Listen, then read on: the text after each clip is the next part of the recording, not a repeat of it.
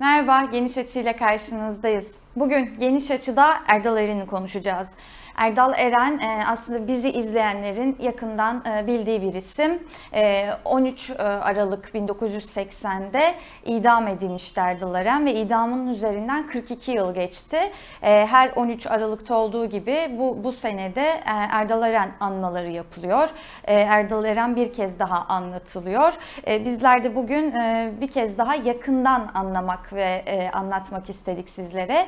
Bu yüzden konuğumuz Emek Partisi Genel Başkan ve aynı zamanda Genç Komünist Erdal'ın yoldaşı Selma Gürkan. Merhaba, hoş geldiniz. Merhabalar, sağ olun. Şimdi e, biz önce şuradan başlamak istiyoruz. Biraz bize Erdal Eren'i anlatır mısınız? Yani şöyle beraber çalıştığınızı biliyoruz. Beraber çalışmalar yürüttüğünüzü biliyoruz. E, o, o oralara biraz bize o döneme götürür müsünüz? Nasıl bir ilişkiniz vardı? Nasıl bir çalışma yürütüyordunuz? E, o işte yoldaşlık, arkadaşlık ilişkileriniz nasıldı? Biraz bize o günleri anlatır mısınız? Ee, bir defa Erdal e, aşağı yukarı her birimizin dönemi için bunu söylemek mümkün. Bir dönemin e, öne çıkardığı militanlardan birisiydi. Nasıl bir dönemdi bu dönem? E, bir taraftan e, rejimin, devletin baskısının yoğun olduğu, yasaklarının yoğun olduğu. Çünkü özellikle Maraş katliamından sonra büyük sanayi kentlerinde sıkı yönetim yasakları vardı. Sıkı yönetimin olduğu illerde e, toplantı, gösteri ve yürüyüş yasakları vardı. E, örgütlenme dernekler e, kapalıydı. E, grevler yasaklanıyordu. E, buna benzer yasaklar e, söz konusuydu. Ankara'da e, sıkı yönetim olan illerden birisiydi. 78'in aralığından itibaren sıkı yönetimle yönetilmişti. Aynı zamanda e, toplumsal e, muhalefetin ilerlediği ama e, siyasi iktidarın e, katliamlara, siyasi cinayetlere e, yöneldiği bir dönemdi. E, o dönem çokça da e, hem sol sağ çatışması adı altında e, devrimci gençlerin e, öldürüldüğü bir süreçti ama aynı zamanda akademisyenlere, gazetecilere uzanan e, bir e, siyasi cinayetler e, sinsilesi peş peşe e, gerçekleşiyordu.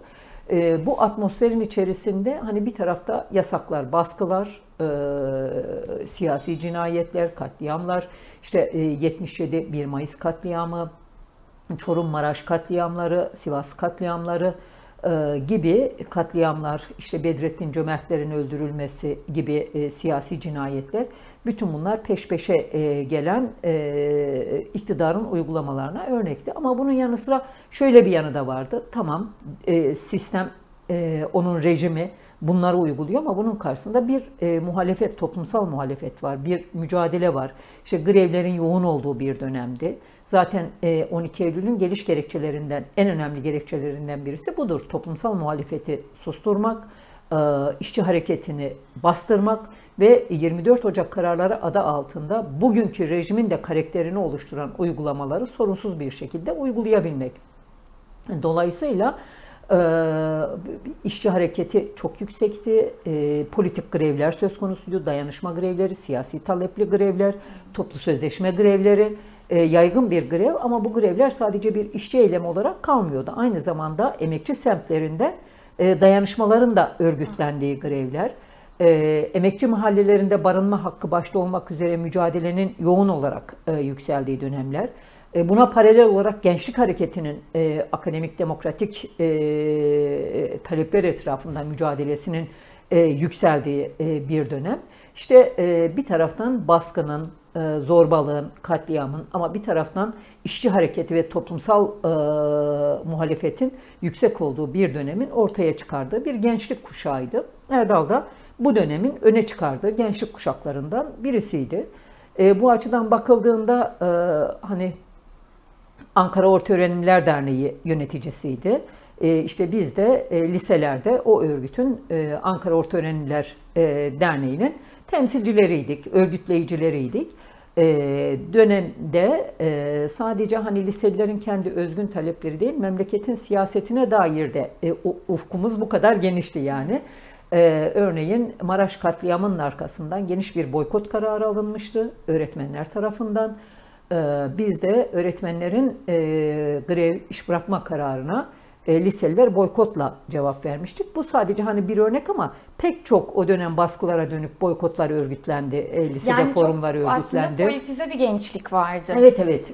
Erdal'da Ankara Orta Öğrenimler Derneği'nin bizim bölgeye bakan yöneticisi olarak bu örgüt şeylerin, eylemlerin örgütlenmesi, hayata geçirilmesi noktasında üstüne düşeni yapıyordu. E, burada mesela öne çıkan özellikleri oldukça titiz bir gençti. Daha çok genç olmasını. Hepimiz yaşlaştık aslında.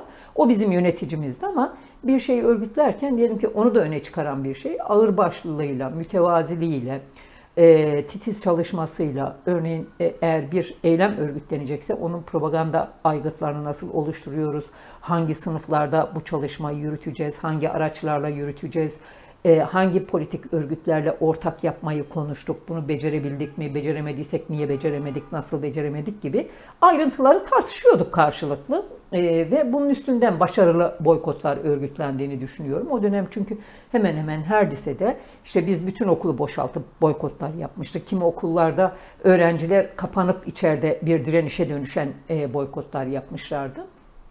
Erdal işte mücadelenin bu tür nüvelerini, özelliklerini taşıyan bir gençti. Ee, diğer taraftan e, düşündüğümüzde işte e, Erdal Eren'i tek başına almayız biz. Evet. E, Sinan Suner, Erdal Eren ve Ercan Koca. Aslında bunların üçünün yaşamlarında simgeleşen önemli bir şey vardır.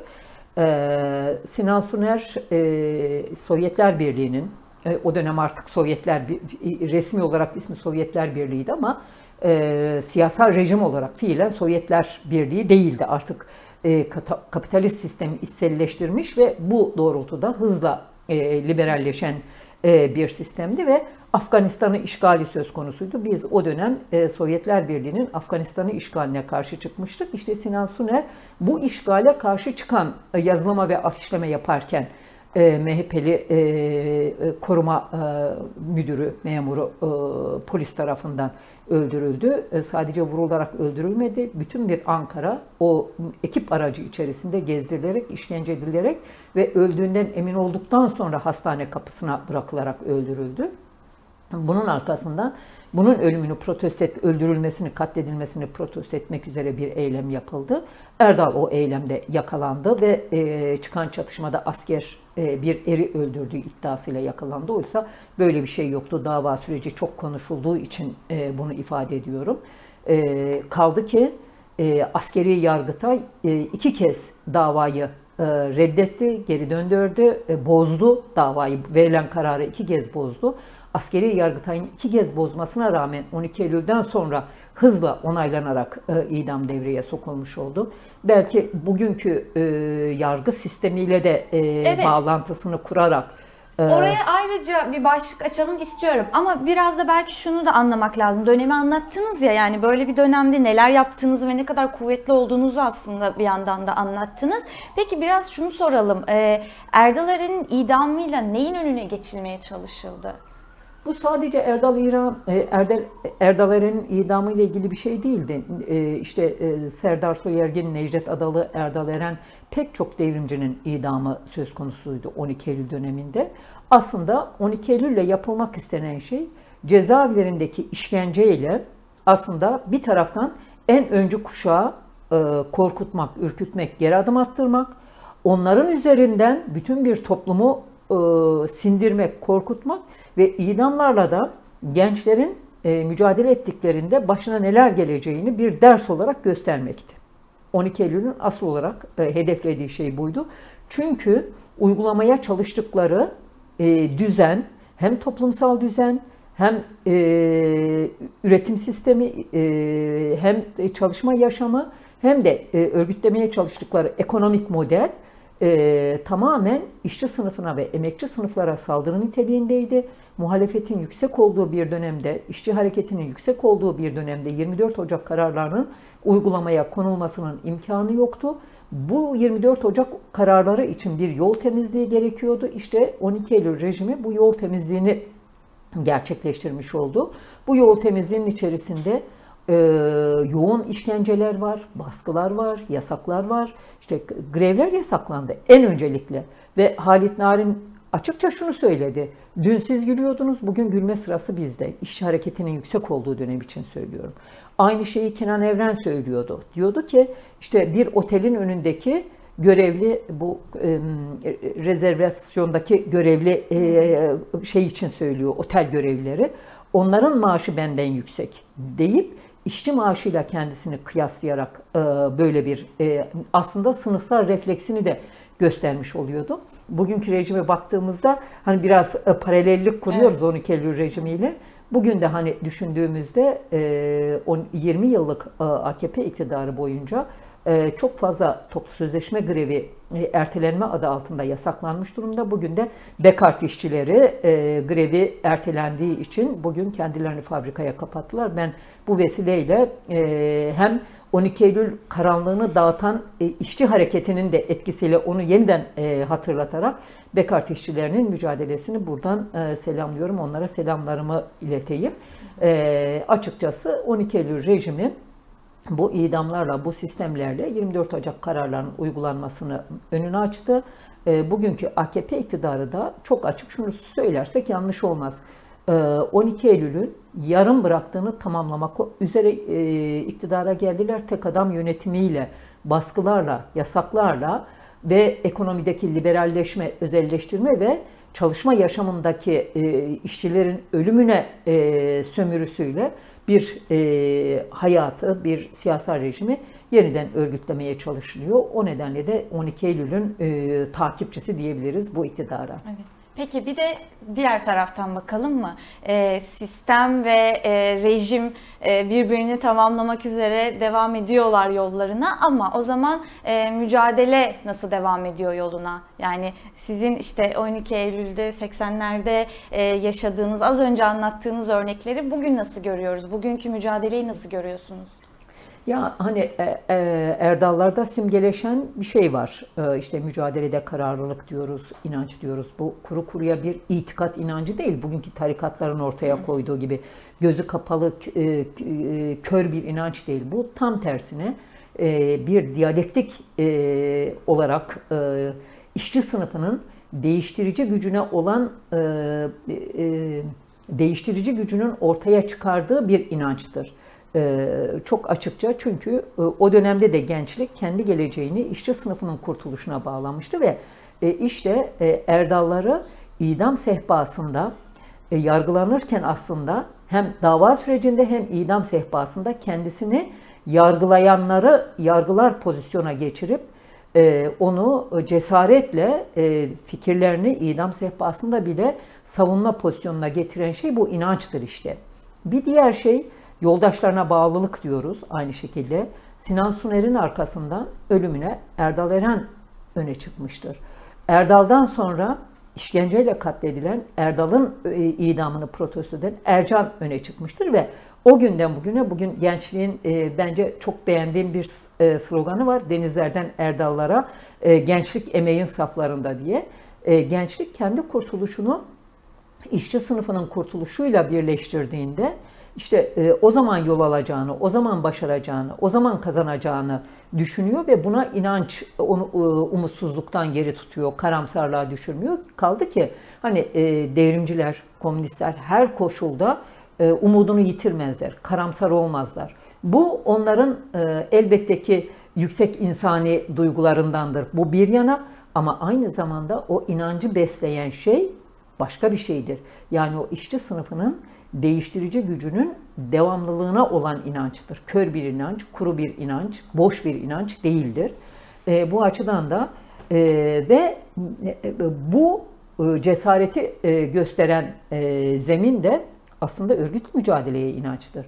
Çünkü sen bireysel olarak yapabileceğin kahramanlığın sınırı bellidir, cesaretinin sınırı bellidir. Oysa kolektif bir şeye inanç. Erdal'ın mesela e, ya da Erdalların en önemli özelliği hem gençlik teşkilatı içerisinde Ankara Orta Öğrenimler Derneği, Yurtsever Devrimci Gençlik Derneği gibi e, gençlik örgütlerinin içerisinde mücadele e, e, e, gençlik örgütlerinin içerisinde mücadele ederek pişen, yetişen bir gençlik ama aynı zamanda bunu siyasal bir mücadeleye bağlayan ve bunu değiştirebilecek bir parti örgütüyle bunun mümkün olabileceğine olan inançla e, yola çıkmışlardır. Bu açıdan da bugün örgütsüzlüğü gençliğe özgürlük diye sunanlara bir kere daha e, şunu söylemek gerekir. E, gerçek özgürlük örgütlülüktür. E, bugün eğer gençlik hakikaten dönüp bakıyoruz geriye, geleceksizlikle boğuşuyor gençler bugün. İşsizlik tehdidiyle karşı karşıya. Ya da genç işçiler, iş bulanlar yoğun bir sömürü sistemiyle ve çalışırken e, sosyal güvenceden de yoksun olarak bir geleceksizlikle karşı karşıya. Bu Memleketi hem, terk etme hayalleri kuruyor. Aynen hem öğrenci gençlik için hem işçi gençlik için bir geleceksizlik söz konusu. Dolayısıyla bu geleceksizliğe karşı bu geleceksizlikle baş etmenin yolu e, örgütlü mücadeleden geçiyor. Bu sendikal örgütlülüktür, öğrenci birlikleridir, öğrenci konseyleridir, kol kulüplerdir, sendikalardır, işçi gençler için derneklerdir, işçi komiteleri, platformlarıdır. Yani e, gençlik hem öğrenci gençlik açısından hem işçi gençlik açısından kendi e, örgütlülüklerini sağlayacak platformları yaratması gerekir ama bütün bunların bağlanabileceği bir yer var ki siyasi bir platformdur, siyasi bir partidir. Ee, böyle bir hatta mücadeleyi tutabilirse, e, mücadele yolunu seçebilirse e, kendi geleceğini eline alacak, kendi kurtuluşunu eline alacaktır diye düşünüyorum. Evet. Şimdi tabii biraz e, Erdal Eren'i e, doğrudan içeriden sizden dinledik evet ama şimdi Erdal Eren'in adının geniş kitlelerce biliniyor olmasının e, bir anlamı da yani bir özelliği de var. O da Erdal'ın yaşının büyütülerek e, idam edilmiş olması ve işte aslında 17 yaşında olması. Bunun da yine geniş kitleler arasında aslında e, çocukluk olarak e, görülüyor olması ve bunun e, yarattığı bir e, romantizm hali var. Şimdi siz o dönem e, Erdal'la aynı yaştaydınız ve aynı mücadeleden geçtiniz. O yüzden ben size sormak istiyorum. O dönemi, o dönemin gençliğini ve işte Erdal'ın idam ediliyor olmasını sadece çocuk olmasından ötürü bir duygusallıkla hatırlayan, anan kişilere ne söylemek istersiniz? Çocuk muydunuz siz? Ee, ya bir yanıyla çocuktuk tabii. Liseli gençlerdik, çocuktuk. Erdal'ın da hani o çok genç olmasının bir masumiyeti tabii ki var e, yargı sürecinin de ortaya koyduğu gibi başka masumiyeti de e, söz konusu ama Erdal burada bilinçli mücadeleyi seçmiş, örgütlü mücadeleyi seçmiş bir genç komünisti. Karşısına çıkabilecek bedellerin neler olabileceğini biliyordu ve bu bedeli ödedi. E, ödemek e, bu bedeli ödemekten de geriye durmadı. Onu mesela e, idam sehpasına böyle cesaretle gitmesini sağlayan şey neydi? Ya bir taraftan kendisini yargılayanları yargılıyor. Diyor ki şahsi olarak değil, bir şahsileştirmiyor da aynı zamanda. Bugün bizi yargılayabilirsiniz, biz diyor çünkü beni demiyor, bizi yani devrimcileri e, aldığınız güçle yargılayabilirsiniz ama yarın bu bulunduğumuz, e, sizin bulunduğunuz yerde halk bulunacak ve sizi ve sizin kurduğunuz siyasal sistemi yargılayacak. Yani kapitalizmin mezar kazıcılarını, kapitalist sistemin, emperyalist sistemin mezar kazıcılarını orada hatırlatıyor. Bu önemli bir şey diye düşünüyorum. Bir diğer şey ölümü kutsayan bir e, yanı yok Erdal'ın. Mektubunda da e, yaşamayı ne kadar sevdiğini, yaşamaya ne kadar önem verdiğini söylüyor. Ama aynı zamanda yürüdüğü yolda karşısına ölüm çıkacaksa bundan da geri durmayacağını da ifade ediyor. Bunlar önemli şeyler ama asıl önemli şey Erdal'da simgeleşen şey o dönemin e, yargı sürecinin de hukuksuzluğu. Yani yaşı büyütülerek idam edildi deniyor ama orada hani bir nüfus yaşının büyütülmesi diye bir şey söz konusu değil. Orada bir bilgi karmaşası var. Onu düzeltmekte fayda var. Aslında resmi yaşını ailesi büyük yazdırıyor. Ailesi diyor ki bunun resmi e, resmi yaşı böyledir ama aslında şu tarihte doğdu. Bunun için kemik yaşının tespitini istiyorlar. Mahkeme bunu reddediyor. Dava sürecinde işte adli tabibe e, dosyalar gitmiyor e, çünkü e, Erdal'la Erzekeriya Önger karşı karşıya. Erdal onu vurmuş olsa önden vurması gerekir ama eğer arkadan vurulmuş, mesela e, adli tabipte bu incelemeler yapılmıyor. Tanıklar dinlenmiyor, olayın tanıkları var.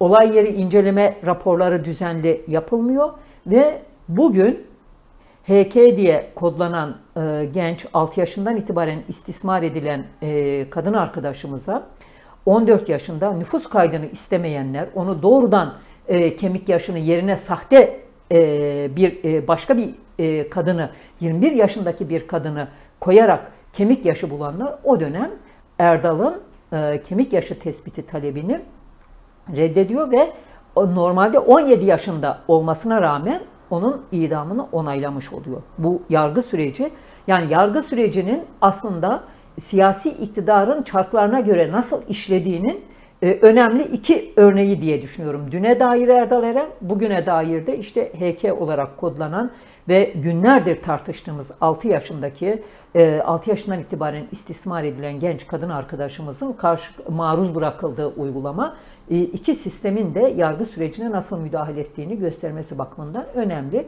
Bir diğer şey Erdal'ın bugüne taşıyan şey Erdal'ın idamının durdurulması için çok geniş kitlesel bir mücadele verildi. Uluslararası boyutta bir mücadele verildi. Yani bu sadece Erdal'ın örgütüyle sınırlı bir mücadele değildi. E, bu idamların durdurulması genel bir demokrasi talebi olarak ele alındı ve bütün idam Erdal'ın şahsında bütün idam cezalarının durdurulması, kaldırılması ve özel olarak da Erdal'ın idamının durdurulması için bir kampanya yürütüldü. Ee, geniş bir kampanyaydı bu Türkiye'yi de aşan. Ee, bugün eğer Dominikli Erdallar varsa bu kampanyanın sonucudur. Çünkü Dominikli Erdalların hikayesini, Erdal'ın hikayesini bilirsiniz. Evet. Orada da Dominik'te de bir Erdal'ımız var. Evet. Ee, oradaki kardeş partilerin, kardeş örgütlerin kampanyası Kısaca sonucu. bir hatırlatabilirsiniz aslında. Ee, Evrensel'de haberlerini e, yapmıştık onu. Evet, evet. Ama yine de e, kısaca bir hatırlatabilirsiniz e, yeni izleyenler için. Ee, ya işte bu kampanyanın sonucunda Dominik'te bir aile etkileniyor ve çocuğuna Erdal ismini koyuyor. Ee, işin hikayesi biraz kısa özcesi budur. Evet. Yani hem hukuksuzluk süreci hem e, Erdal'ın e, yaş meselesi, e, yargı süreci, iddia edildiği gibi suçlandığı olay karşısındaki masumiyeti ve bu yakalandığı andan itibaren idam sehpasına kadar olan süreçteki cesareti ve onun adına yürütülen mücadelenin etkisi bugün Erdalların mücadelesini bugüne taşımış. Aslında bir mücadelede de devamlılık var. Yani iktidarın baskılarında bir devamlılık var, yasaklarında bir devamlılık var ama mücadelelerinde de bir devamlılık var. Bugün de gençler işte denizlerden erdallara gençlik e, emeğin saflarında sloganda simgeleşen bir mücadele hattı.